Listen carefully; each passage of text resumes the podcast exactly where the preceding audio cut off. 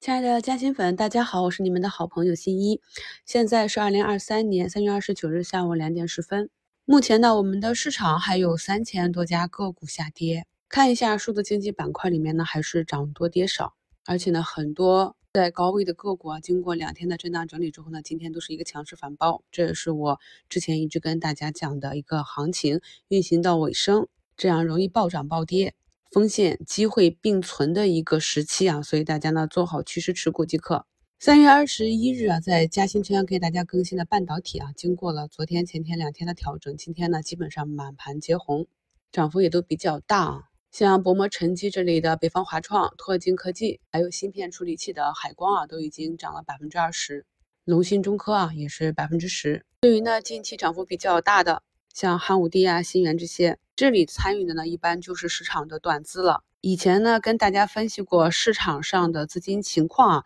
有专门做底部盘底的，有做趋势的，也有去在新高介入去打主升浪的资金。由于市场上不同资金、不同属性，怀着不同的目的，在同一个位置啊，有买有卖，才构成了我们的交易。这个就是我们市场中的分歧。有的人呢，拿到目标价获利了结。有的人呢看好了最后这一段暴涨暴跌的利润时刻，个人呢凭本事吃饭。所以我说呢，投资股市最重要的是先对自己有一个清晰的认知，到底我们每个人适合做哪一部分行情，这是由我们性格以及我们现在的技术基础、认知基础决定的。所以买入的是机会，卖出的是风险，在这个过程中啊，不必太过纠结。我一直呢在新米团里跟大家进行产业链分析啊，那我们可以看到，当风吹到一个产业链的时候，那我们讲过最核心的这些公司就会被市场打出来啊。那图一呢，就是我在两点十五分跟大家截的图，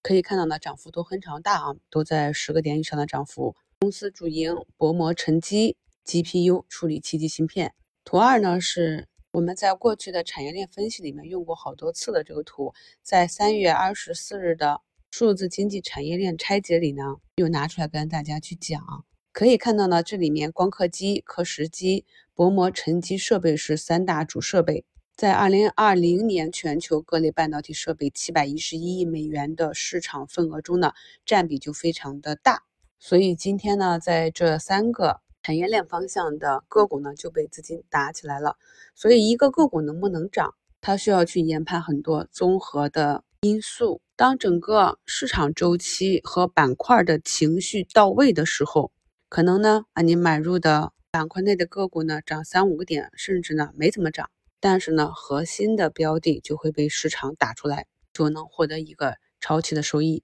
不管呢你是做中长期的持股，还是看长做短找这种。连续调整之后的短线的情绪周期，看长做短，那么打到核心的标的里面，就更容易在短期给我们更丰厚的回报。我在五评的评论区看到有朋友说啊，里昂微涨停了，扛住了前几天的下跌。市场短期的波动就是这样反复，我们可能呢没办法去把握好每一天的涨跌，但是对于一个相对大的周期和个股的高低位置，还是可以认清的。个股的股价涨上来。短期有一个翻倍啊、两倍、三倍的涨幅之后，股价呢，如果两三天不创新高，就会引发筹码的松动。那松动的这个分歧之后，是否能够转移至再创新高，就需要观察了。相应的，在底部的，像前两天大跌的半导体本身呢，如果位置已经是比较低，再跟随板块一个下杀，那么呢，都是可以去博弈次日的一个反包。在五评里呢。询问了大家，自从订阅收听啊我的节目之后，操作上和心态上的变化。大米粒说啊，以前开仓的时候没有一个明确的止盈止损目标，消息开仓前呢都会设置好自己的止损目标。现在虽然呢继续有不少开仓失败啊，但是目标更明确了，止盈止损更坚定了。因为我们经过了学习，看到了更多的机会，所以呢即使短期做错啊，只要移仓去测试新的机会即可。人到中年留言说啊，买股持股止盈止损更加自信了。小样片说啊，不是随便的买卖了，是有逻辑周期的想好了。管先丝竹说啊，变得没有那么着急了，慢慢适应股市的节奏，在股海里分杯羹。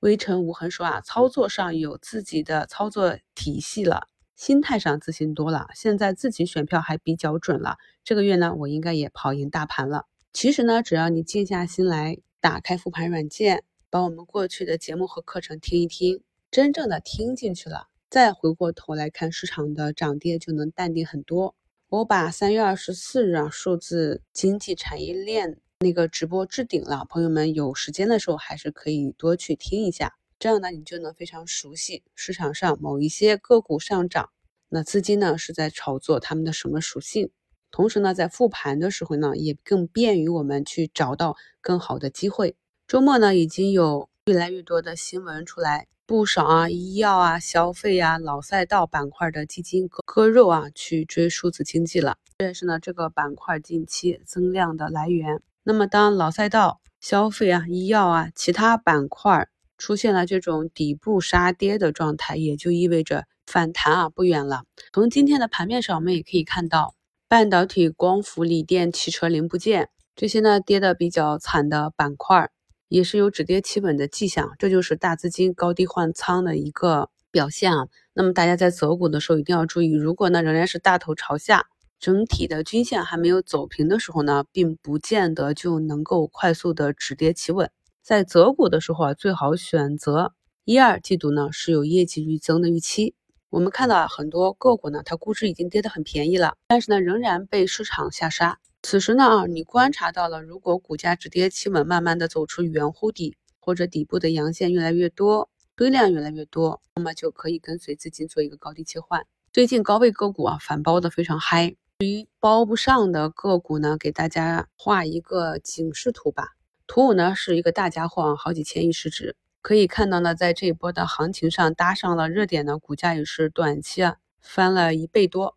那么今天呢，是在下午开盘的时候突然间跳水啊，然后目前呢慢慢的收回。那像这样高位放量的大长腿呢，是有资金跑路的迹象，所以呢我们一定要清楚的知道啊，顶部放量的天线啊就是墓碑线，高位的大长腿这些诱多的迹象，以及呢底部啊持续的杀跌啊尾声放量的下跌或者冲高回落这样诱空的迹象，清楚的看到这一点之后呢，再按照自己的体系内以仓位去应对即可。科创板的板指呢也上涨了百分之二点六啊，完成了反包。想来今年呢，我们不少朋友的账户呢也是震荡去创新高，恭喜大家！感谢收听，我是你们的好朋友新一。